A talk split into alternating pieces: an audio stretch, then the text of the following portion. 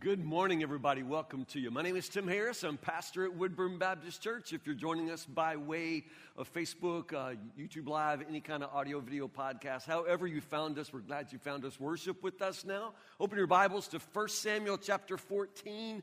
If I told you this was my favorite story, have I said that too much? like about other stories to make you believe? This really is. This, this, this probably really is my favorite story. I love 1 Samuel chapter 14, Jonathan and his armor bearer. This is amazing. We are talking about supernatural unity, second message in a series by that title. Uh, and I just want us to dig into this story because it's just so good. And let me remind you of a couple of things. First off, from the Mission One document, which we started sharing back in December. Um, in the uh, envision future part of that, the church that we want to be, the church that we feel like God is calling us to be. Remember this line right here. We are a body of believers characterized by, say it, supernatural unity and sacrificial love. We are a body of believers characterized by supernatural unity and sacrificial love. Now, that's true mostly true, partly true. I, I, don't, I don't know that's totally true of us, but this is the church we're going to be. This is what God is calling us to be, and supernatural unity is a gift that He wants to give us. When I said last week, the true obstacle to unity is not difference. We are different. We're very different. Some of you are really different, but the point I'm trying to make is that's not going to keep us from unity. That doesn't keep us from fellowship. It's not the fact that we're different, it's the fact that we're all just so self centered. We have to die to self, we have to get over ourselves so that we can experience the unity that Christ wants us to experience. And for that, I want to go to 1 Samuel chapter 14. Christ, in his dying prayer for the church, prayed that we would be one, prayed that we would have unity. And if Christ wants us to have unity, then certainly we want to have unity. Unity is amazing. Unity is that, that sense that we're all pulling together, working together. Unity is that warm sense of belonging and, and togetherness that we all love. Unity is amazing. So, could unity ever be a bad thing? Well, 1 Samuel chapter 14. It is my favorite story. Now, I'll just be honest with you. I really wanted to preach this in this series because I think Jonathan and his armor bearer are such a wonderful picture of unity. And that's what got me excited. And I wrote that whole sermon. And then I came back and started looking closer at the passage. And I realized there's another example of unity in this story, and it ain't good.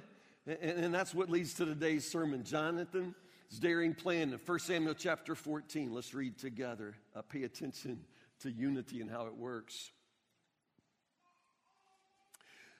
One day, Jonathan said to his armor bearer, Come on, let's go over to where the Philistines have their outpost. But Jonathan did not tell his father what he was doing. Now, let me stop right here. We're in the middle of a war with the Philistines. It's, it's a war, it's an awful war. We know a couple of things already. We know that the Philistines have a mighty army of 3,000 chariots, 6,000 charioteers, and as many warriors as the grains of sand on the seashore. That's a powerful force. Fighting against the, the children of Israel, the people of God, King Saul is the general. Uh, and uh, he, he and his 600 men are terribly outnumbered, but at this point, mostly idle. Jonathan is his son, and Jonathan has just made a break. Come on, let's go over to where the Philistines have their outposts. But Jonathan didn't tell his father. Verse 2. Meanwhile, Saul and his 600 men were camped on the outskirts of Gibeah around the pomegranate tree at Migron. Among Saul's men was Ahijah the priest, who was wearing the ephod, the priestly vest Ahijah was the son of Ichabod's brother Ahitub, son of Phinehas, son of Eli, the priest of the Lord who had served at Shiloh. No one realized that Jonathan had left the Israelite camp. To reach the Philistine outpost, Jonathan had to go down between two rocky cliffs that were called Bozez and Seneh. The cliff on the north was in front of Michmash, and the one on the south was in front of Geba. Let's go across to the outposts of those pagans, Jonathan said to his armor bearer. Perhaps the Lord will help us, for nothing can hinder the Lord. He can win a battle whether he has many warriors or only a few. Do what you think is best, the armor bearer replied. I'm with you completely, whatever you decide. All right, then, Jonathan told him, We'll cross over and let them see us. If they say to us, Stay where you are, we'll kill you, then we will stop and not go up to them. But if they say, Come on up and fight, then we'll go up. That will be the Lord's sign that He will help us defeat them. When the Philistines saw them coming, they shouted, Look, the Hebrews are crawling out of their holes. Then the men from the outpost shouted to Jonathan, Come on up here and we'll teach you a lesson. Come on, climb right behind me, Jonathan said to his armor bearer, for the Lord will help us defeat them. So they climbed up using both hands and feet, and the Philistines fell before Jonathan, and his armor bearer killed those who came behind them. They killed some 20 men in all, and their bodies were scattered over about half an acre. Suddenly, panic broke out in the Philistine army, both in the camp and in the field, including even the outposts and the raiding parties. And just then an earthquake struck, and everyone was terrified. I love that story. I, I, love that story. I love Jonathan and his armor bearer. I want to be those guys. I really do. But as I said, in, reading this passage and thinking about the unity of Jonathan and the, and, the fellow who carried his armor, looking at their unity, their, their amazing courage, their unstoppable uh, willingness to step into the battle, I, I just love that. But I started being bothered by the fact that there's probably an even greater example of unity in this story, but it's not the kind of example I, I wanted to talk about. But it might be the kind of example we need to talk about. I'm talking about in verse 2 when it says Saul and his 600 men were camped on the outskirts of Gibeah under the pomegranate tree at Migron. Okay, that raises one very important question. What are they doing under a tree in Migron when there's a war going on. They are at war. And, and, King Saul is the general, he's the king. He's supposed to be leading them into battle, but they're not actually even moving into battle. If you watch this bunch of losers, you wouldn't even know there's a war. They're just under the tree. 600 of them doing nothing. I mean, they're idle. They're, they're united. I mean, that's the thing. They've got King Saul, they have Ahijah the priest. I mean, they got everything. I mean, they, they really, really do. And they have unity. You cannot say they're not united. The problem is they're united in their idleness, that they're united there in the inertia of doing nothing. They have launched this amazing do nothing campaign, and they are totally united in it. As I say, in, in, trying to preach sermons about supernatural unity, this wasn't really the example I was looking for. But as I say, it's probably the example we need to think about. I think it's funny. Last Sunday, we had just over 600 in worship here. So, about 600 there, about 600 here. You know, I just think that's kind of interesting. 600 is a really good number. 600 is enough to go out and, and, do some damage. 600 is enough to change the world. But 600 of them are sitting under the tree. Why? Why? Well, I, I guess the truest thing I know how to tell you is simply the easiest thing in the world to do is nothing. And they have now settled into doing nothing. I mean, that's their plan, if you call it a plan. They have made themselves comfortable, completely comfortable in the shade of that tree. Now, there is an incredible battle that needs to be engaged. There is an enemy force camped just outside their reach. But of, of, course, as long as they don't go close to them, they don't have to fight. And if they don't have to fight, they don't have to get out from under the shade of this tree. And if they don't get out from under the shade of this tree, they can be comfortable. Understand? And there is nothing like comfort. Now, they didn't start out with comfort as their goal.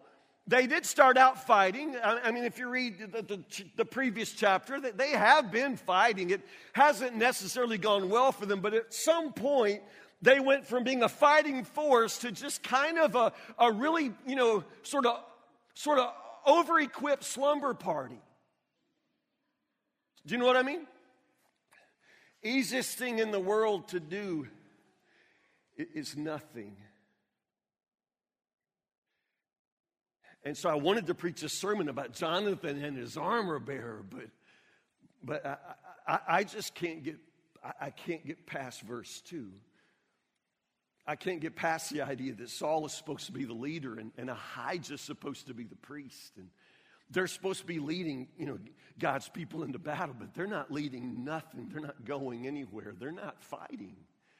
Because, because you're not going to fight the battle under the pomegranate tree. Do you understand that? That's not where the fight is engaged. That's not where victory is going to be experienced, but that's not what they're thinking about. The easiest thing in the world to do is nothing. And so here they are united. I mean, completely united in idleness. And I'm telling you, I think there's nothing that sort of can bring a group together like, like that sort of pact, that sort of agreement that, that we will just stay right here. You know, I'll flick the fly off of your nose if you'll flick the fly off my nose, and then that way we won't even have to use a lot of energy to scratch. You know, let's just be right here. Let's just stay where we are. Let's keep it like it is. And the only thing that overcomes idleness is initiative. Somebody's going to have to break out of that. And actually, that's kind of a, a, a de-unifying movement. You understand? You've got to break from the group. You've got to somehow snap out of that comfort, out of that lethargy, out of that idleness, out of that inertia. And that's very, very difficult. That that's difficult. The turning point of this whole story is verse 1 when Jonathan speaks these amazing words and they're just really simple words. All he says is, "Let's go. Let's go. Come on, let's go." You know, I mean there's somebody who could not sit there under that tree any longer. Come on, let's go. He says it to his armor bearer. Why doesn't he say it to the group? I mean, he's got a plan here to go fight Philistines. Man, if, if I was gonna, if that was, if I was trying to come up with a strategy, I think I'd be out there under that tree, you know, trying to get some people with me, you know, trying to get people to go. But I think Jonathan knows something. He knows they're not gonna go. He knows at this point, if he brings it up, his own father is going to cancel the plan. I mean, if you say to this bunch under the tree, come on, let's do something, they're going to see to it that, that you don't do anything. They're going to shut it down. Idleness is overcome by initiative, and it's Jonathan and, and it's his armor bearer who have that kind of initiative. But that kind of initiative is difficult. It's really, really difficult especially when you're in a giant crowd of 600 people who are sort of unified in this massive campaign to do nothing, to change nothing, to keep everything exactly the way it is. It's safe that way. So, I, I, the question I've, I've asked is just a simple question is, is unity ever a bad thing? You know, last Sunday, you know, I, I, was selling y'all unity, man. I was putting it out there, hoping y'all get excited. I think some of you got excited about unity, and today I'm saying, can it be a bad thing? And, the answer is, well, it depends. It, it, it really depends. Church unity is unhealthy when you and I unite around the wrong things. This is the other side of unity. Church unity is unhealthy when you and I unite around the wrong things. I'm not saying we unite around, you know, wrong things. We're not going to become like, you know, some big criminal enterprise. We're not going to deal drugs. We're not going to build a meth lab in the fellowship hall. It's not, it's not that we will be building our unity around wrong things in the sense that we will be doing wrong, but, but they're not the things that they're not the things that Christ has for us. They're not the right things. You know? Right now in the United States, there are so many congregations that are absolutely united around their own decline. I mean, we're a church planting church. I think you all know that. I, I, hope you understand why we are a church planting church. We're a church planting church because in the last two years, more churches have closed than have been started in the United States. More churches have closed than have been started. So it doesn't matter how many churches we start. At this point, we can't keep up with the churches closing their doors. Now, there's a kind of unity that happens when a church just, you know, lets the whole place shut down. And, and this is what I'm trying to warn you away from. There's a kind of unity where people just unite uh, around decline, that they unite around their own death. And that's what's happening in churches all across this country. Church unity is unhealthy when you and I unite around the wrong things. Not wrong things, just the wrong things. You know, there are churches that unite around the building the, the, the building. You know, they build this amazing facility and they think of it as some sort of monument to themselves. And, and that building becomes so important, you know. And, and buildings are nothing other than a resource for ministry. That, that's what they are, that's what they're for. And if they're not being used for, you know, for ministry, then, then what do you have? You, got a waste of space and money. But still, churches sometimes just unite around the building and keeping the building up and, and preserving it as this sort of museum of when God used to move there. But it's never about the building. Uh, some churches unite around the personality of the pastor, which is always a bad idea. Always a bad idea. Pastors are human, pastors are temporary, pastors are are, are, not what you unite around. But, but still, churches still sometimes just try to get a celebrity pastor or somebody that they can all you know, get around and follow and love and promote. And that, that's not what the church is for. You don't unite around a pastor. Some churches unite around just trying to have, you know, keep up with all the trends and lights and speakers, you know, and staging. And, and churches love that, you know, just sort of keep up with the trends. Of course, the problem with that is the trends are always changing. And so, therefore, you're chasing something that you'll never, ever be able to uh, attain. And that's not what the church is for. It's not about chasing trends, it's not about trying to look like other churches, be like other churches. Just be contemporary. You know, what's that about?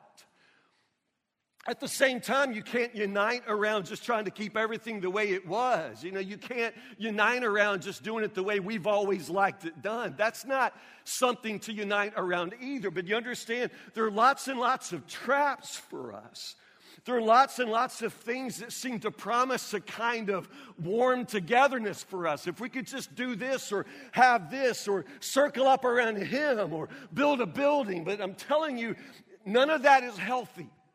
None of that is healthy because for us, Jesus is the only true unifying factor. It's always Jesus and it's only Jesus.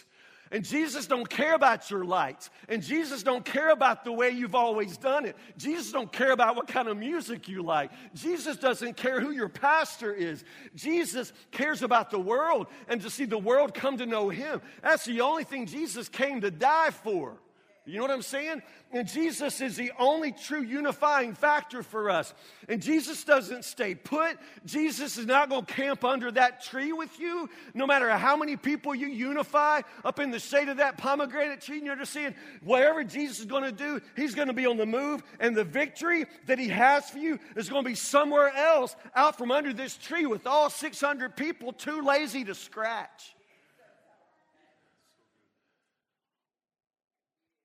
One day, Jonathan said to his armor bearer, Come on, let's go.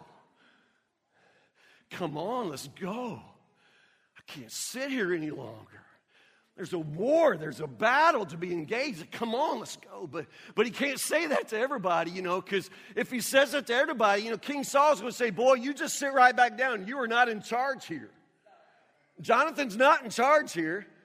Saul's in charge and he's got Ahijah the priest in his back pocket. I mean, they are the ones in charge. Jonathan's got no right to, you know, launch a plan. That's why Jonathan just whispers, Come on, let's go. You know, they don't even know they're gone. Come on, let's go. Let's go where the Philistines have their outposts. He doesn't tell his father what, what he was doing. Um, if, if we unify around lesser things, we'll never go after the greater things Christ made us for.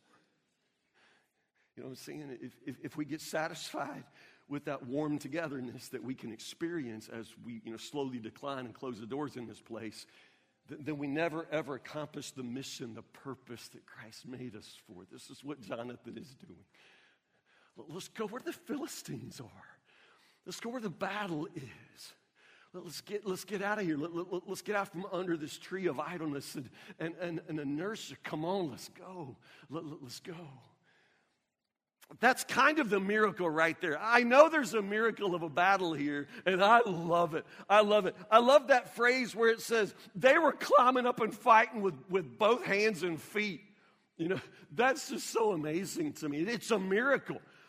These two guys. Now, the other, uh, understand the beauty of this miracle. The scripture makes clear right before this passage, back in chapter 13, uh, verse 22 it, it, talks about how, how brutal the Philistine occupation was, and it goes on to say that they had made sure that there was n- no possibility of metal or metal workers in order to have weapons. And so on this particular day of battle, there are only two swords in Israel. Now that's important to note. We got 600 men under a tree, and now you're starting to understand why. They don't have weapons. Saul's got a weapon, but he hadn't used it in a long time. The other weapon belongs to who? Verse 22 On the day of battle, none of the people of Israel had a sword or spear except for Saul and Jonathan. Jonathan's got a sword, and he ain't afraid to use it, you know? He wants to use it. Now, this is a miracle. Jonathan and his armor bearer, they, they kill like 20 guys over a half an acre, hands and feet, and they only got one sword between them. Now that's a miracle. I love that. I love that story so much. But honestly, what you have to recognize is just the miracle of, of that initiative. The miracle of somebody who says, let's just go. Let's just go. I mean, it's amazing. Let's go across to the outpost of these pagans, Jonathan says, verse 6. Perhaps the Lord will help us, for nothing can hinder the Lord. He can win a battle whether he has many warriors or only a few. I, I love that. I love that. But, but that right there, that's something of a miracle in itself. That somebody has the courage, that somebody's just willing to say, let's just go, let's just, let's try it. I mean, let's try it. Let's give God something to bless. Let's give God something to use. Let's, let's go where the battle is. Let's just go. God doesn't need an army. He can use a lot or He can use a few. Let's just go. Do you understand the miracle of that? I would say this, having been your pastor for as long as I have, in the church, in this church, all churches, but this church in particular, in the church, the miracle is usually not that we accomplish something but that we have the courage to start something. Man, that's where the miracle happens right there. It's hard to be Jonathan in a camp of people united in doing nothing. And, so to, to, be the one that has to stand up, to be the one who, in some senses, seems like a, a, a disunifying figure. I mean, you got unity under the tree, and Jonathan and his armor bearer, they step out, and all of a sudden that looks like a, a, breach of unity. They look like the ones who've divided, but, but, but no. They're the only ones in the entire scene. They're the only ones chasing after the Lord. They're the only ones trying to serve Him. They're the only ones trying to do anything. And, and I just want to say, having spent my entire life in churches, and mostly this one, Churches aren't always kind to Jonathan, to the Jonathans, the, the ones who just say, let's do something, come on, let's go. You know?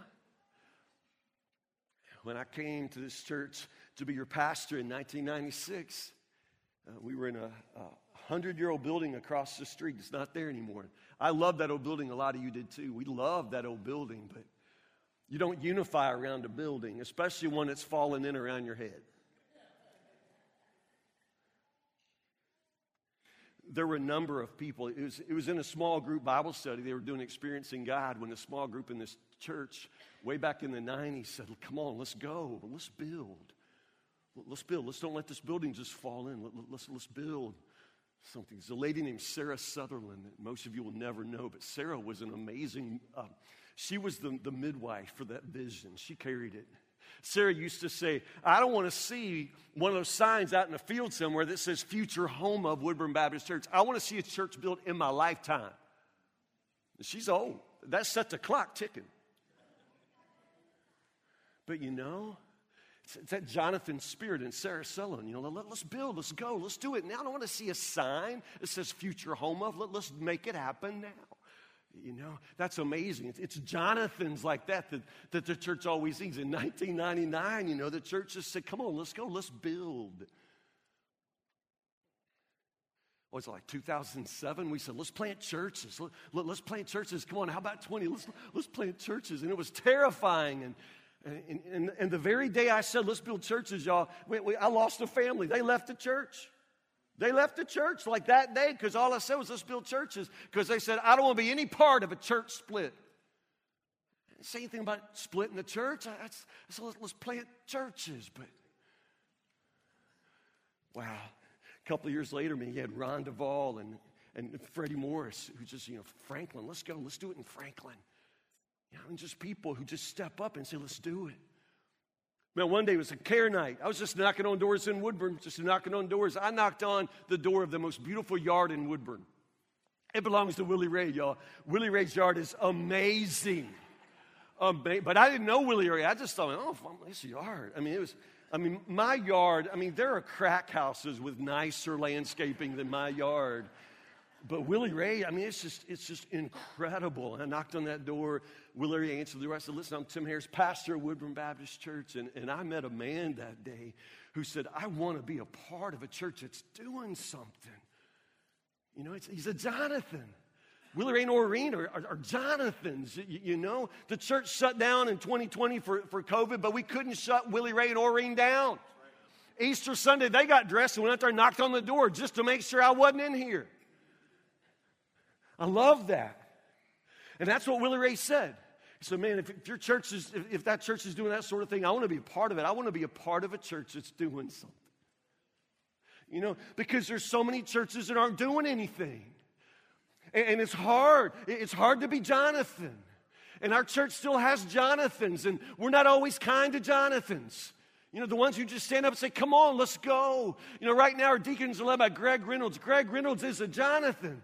He's saying, Come on, guys, come on, let's go. Let's serve this church. Let's do something. Come on, let's, let's go. And when there's a Jonathan like that that stands up, what are you supposed to do? Right now, Warren Weeks, have y'all seen Warren's shirt today?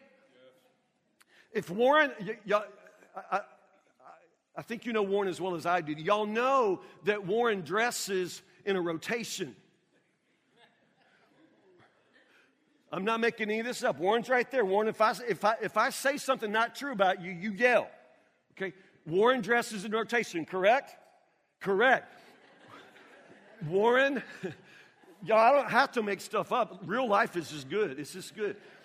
Warren has shirts in his closet in an order and he gets up and he wears the shirt for the day. And he's been doing this for years. And he'll do it till Jesus comes. He dresses in a rotation. He, you can't get him a new shirt because it ain't in a rotation.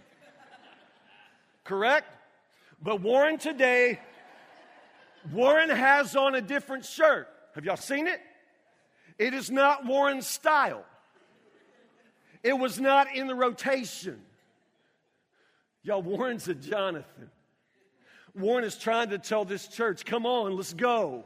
You know, let's get out there. Let's knock on some doors. Let's get the gospel in every home. That's what Warren's doing. But, but, but how do we do Jonathan's? You know, we ignore them, we shut them down, we discourage them.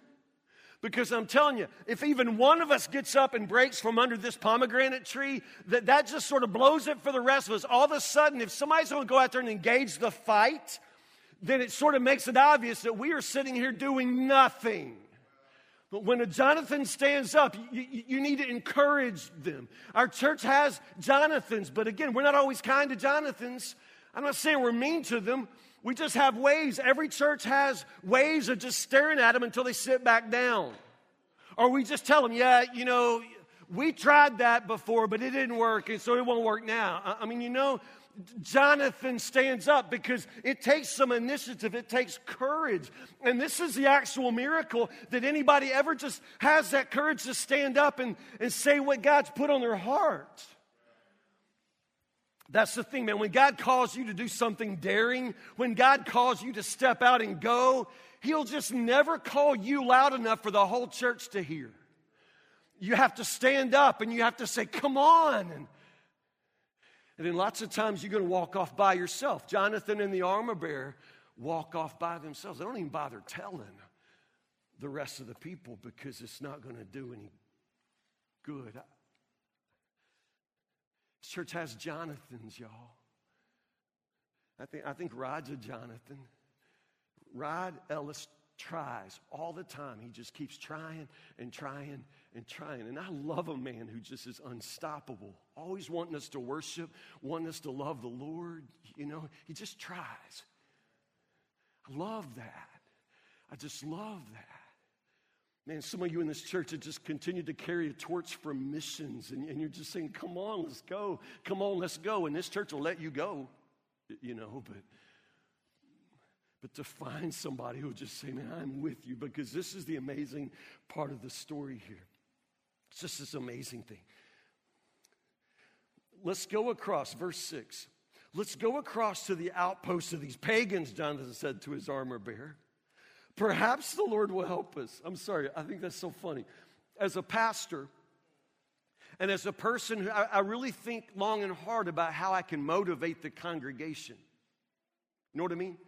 Like, I want to be able to I just beg God, you know, let me have a words that, would, that I could speak that would stir the congregation to love you and serve you. And, and, in all of those prayers about, Lord, just give me a word, give me the words. The word, He's never, He's never given me the word perhaps. Perhaps the Lord will help us.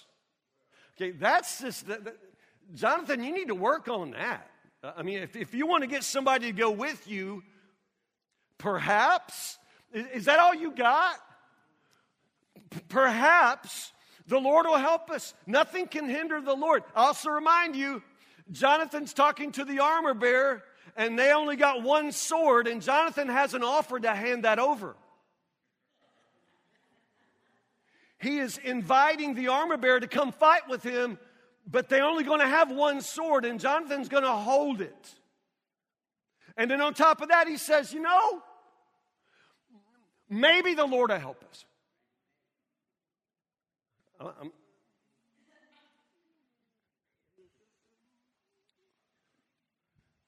I'm not a great preacher, but I don't get a, I, I try to have something more than perhaps. But you know what? If, if, I mean, God's perhaps, you know, I mean, just to have a perhaps, you know, when it comes to this God of power and, and this God of glory. I mean, even that little perhaps right there, th- th- there's more in that perhaps than in all of the unity underneath that pomegranate tree. Do you understand? I, I would rather go with a man like Jonathan who says, I don't know, you know, may- maybe God, maybe God's in this, but let's just go. You know, I would rather be with him. Honestly, I would. But because understand, the Spirit of God doesn't stay put. He moves, and we got to move with Him. And I'm telling you, all of those guys piled up under that tree, that is not where the Spirit of God is. That's not where the battle's going to be fought. That's not where the victory's going to be won. Nothing's going to happen under that tree. You got to go. The Spirit of God goes, and Jonathan just goes with the Spirit of God, and he don't know necessarily how it's going to turn out. But he'd rather die out there trying to do something from God than to sit under that tree and, and, and just die of boredom. You know, I'd rather die out there giving my life for the Lord than, than up here just in comfort. Are y'all listening to me? Spirit of God's not going to stay put. He moves, and, and we, we have to move with Him. Perhaps the Lord will help us Nothing can hinder him. He can win a battle whether he has many warriors or only a few. And then the armor bearer, man, I love this guy. Do what you think is best, the armor bearer replied. I'm with you completely. Whatever you decide is what New Living Translation says. The Hebrew, what he says is, I am with you according to your heart. I'm with you according to your heart. It's an idea of being joined at the heart. You know, your heart, my heart, we got the same heart. I'm with you according to the heart. I, I love that. According to your heart. I, I love that sense of, you know, God's put this on your heart and I'm with you. Because that's the thing. It's really hard to stand up and tell the whole church what God's put on your heart because you're just terrified that nobody else is going to hear it. Nobody else is going to, is going to have any faith in, in the Lord and not going to have any confidence in you. And it's just amazing when somebody says, Yeah, what God's put on your heart, I'm with you. Why can't we do that? Why can't we do that to the Jonathans among us? I mean, the people who stand up and say, Come on, let's go. I mean, why can't you say, You know, God's put that in your heart and, and I'm with you? Because this is how the revival comes.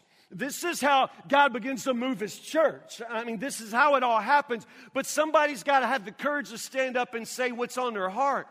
I feel like God is calling me to do this. And then somebody else has to say, you, you know, I, am with you. I, am with you. We got the same heart. so they got this sign, which I think is so funny. Uh, you know, we're, we're, going to let them see us. Okay, again, it's like, Jonathan, what school of war did you go to? You know, here's the plan I'll carry the sword, you come with me. We're going to walk out there and let them see us. Okay, that's dumb. There's an entire army of Philistines. Let's go let them see us. You know? But here's the thing if they say, stay where you are, we'll kill you, we'll probably stay. But if they say, come on up, we'll go. It, seriously, this is your plan? This is the plan. Philistines saw him coming up. They said, Look, they're coming out of their holes. And they say, Come on up, we'll teach you a lesson. And Jonathan said, Come on, let's go. That was the sign. So what do they do? They just start climbing up, hands and feet. Jonathan's fighting at the front. The armor bearer's fighting out the back. I don't know what he's doing. Uh, it just says hands and feet. I mean, he's just like, you know, just whatever he can do. It's like when I used to fight my sister. My sister Tracy. My sister Tracy is just deadly. Don't mess with her, y'all. Don't mess with her. My sister, like, she'd get me, I'd be chasing her through the house. She'd be screaming, ah, we'd be fighting. And she would go lay on the couch, like put her back on the couch, like a cockroach. And then she put her feet in the air and her hands in the air, and she just like, bah, bah, bah, you know, like hands and feet flying. And I'm dumb enough to run into that. You know, so I'm like, you know, like, like going into a wood chipper. And this is the armor bearer. Like he's like macho Camacho. You know, he is just going at it, you know, with, with everything he's got. And it's amazing because the scripture says they killed some 20 men in all, and their bodies were scattered over about half an acre. And the whole Philistine army loses their minds. They don't know what's happening. Nobody knows what's happening. And then the scripture says an earthquake came, finished it off. now, there's a part of me on behalf of the armor bearer who didn't have a sword that day, part of me that says, Well, God, if you had an earthquake up your sleeve the whole time, why didn't you just drop the earthquake? You know, before the armor bearer had to go out there without a sword, you know, and just like try to kick people to death. I mean, what, if you had an earthquake the whole time up your sleeve, why in the world did you wait uh, until these guys had to fight for their lives? Well, I don't know the answer to that. I just don't. It, it, it, it's, it's, it's the Lord, and I can't explain him, but I can just say this. I think there's a certain spiritual principle here. First the effort, then the earthquake. First the effort, then the earthquake. I, I don't know why God didn't just send the earthquake, except that if God had just sent an earthquake, the story they'd tell for years and years to come would be, man, y'all remember that earthquake back in 1913? Man, there's some kind of shaking going on, you know, it ended the war.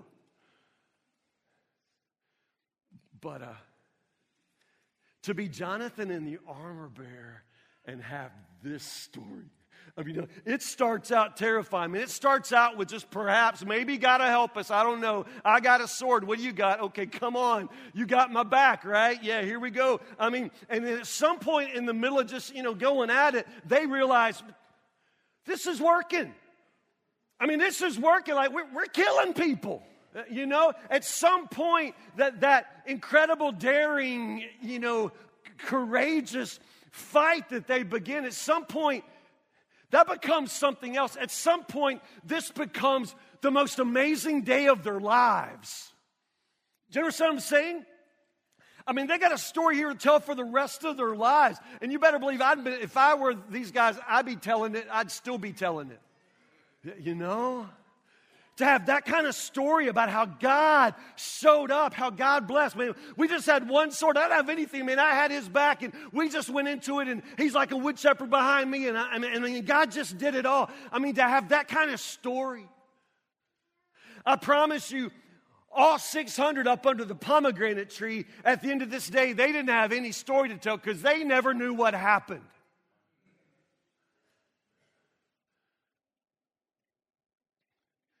First the effort, then the earthquake. So I started out to preach one sermon about Jonathan and his armor bearer, that incredible unity that comes when you share a purpose, when you share a mission, when you're stepping into something impossible. And there's nobody in the world that'll go with you except the people who believe the Lord like you believe the Lord. You, you know, there's incredible unity that comes with that. But, but there's another kind of unity in this passage. It's, it's the majority, it's the 600 people under that tree who are never going to do anything. They're never going to engage the fight. They're never going to leave the shade of that tree. And they're never going to know the victory that comes when you trust the Lord, you follow His Spirit, and you step out to where the war is happening.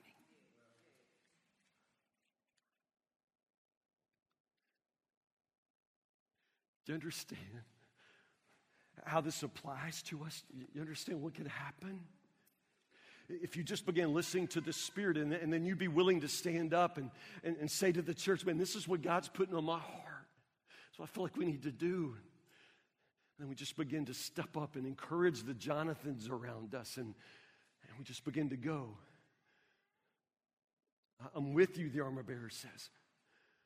According to your heart, and we're joined at the heart. So I guess this sermon could have been two words long, y'all. Now I tell you. It's the turning point of this story. Jonathan just steps up and says, Let's go. Come on, let's go. And the armor bearer says, I'm with you. Be joined at the heart. That, my brothers and sisters, supernatural unity. Pray with me.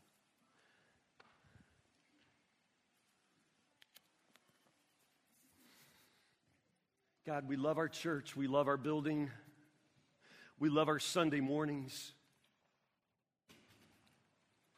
But Jesus, we know that you didn't die on the cross for this building, for our Sunday mornings. You died to give us an abundant life. And Lord Jesus, I pray that you just let your spirit take over this congregation in such a way where we would trade all of our Sunday mornings for just one daring adventure in actually serving you. God, we would trade all of this idleness and all of this comfort and all of this, Lord, in, incredible uh, show that we can put on on a Sunday morning, Lord, we would give it all up if simply you would send us out with, with some sort of perhaps and some sort of mission and some sort of divine calling, Lord, which would engage us in, in an adventure, Lord, in the fight of our lives and actually doing your will in the world. Lord God, surely you have put us here for something more than Sunday mornings. Help us, Lord, to love each other, Lord. Help us to recognize the Jonathans in our midst, Lord. And when they stand up with courage, Lord, help us, Lord. Help us to encourage. Help us, Lord, to get behind them. Help us, Lord, never, ever to throw water on the fires that you light within this church family. God, there are people who really want to serve you and people that really want to go and people that really want to make a difference. Lord, I just pray that the Jonathans in this congregation will rise up and the armor bearers will get behind them, Lord God, and you would send us out so that we can really understand what the fight's about and what victory is. Lord, we're never going to have any of this unless you give it to us. It's not natural. It's not human. It's not even what other churches experience, Lord, but we don't care about other churches. We just want to be the church that you created us to be. Set this place on fire, Lord Jesus. Set our hearts on fire, Lord. And give us the grace and the courage to go. To go. We pray, Holy Spirit, that you would break this incredible spell of idleness, this incredible spell, Lord, of fear, this incredible spell, Lord, that is over this congregation, Lord. Break the spell that we might step out with courage and obedience in supernatural unity. We pray all these things in the name of Jesus and all God's people said. Amen. Amen.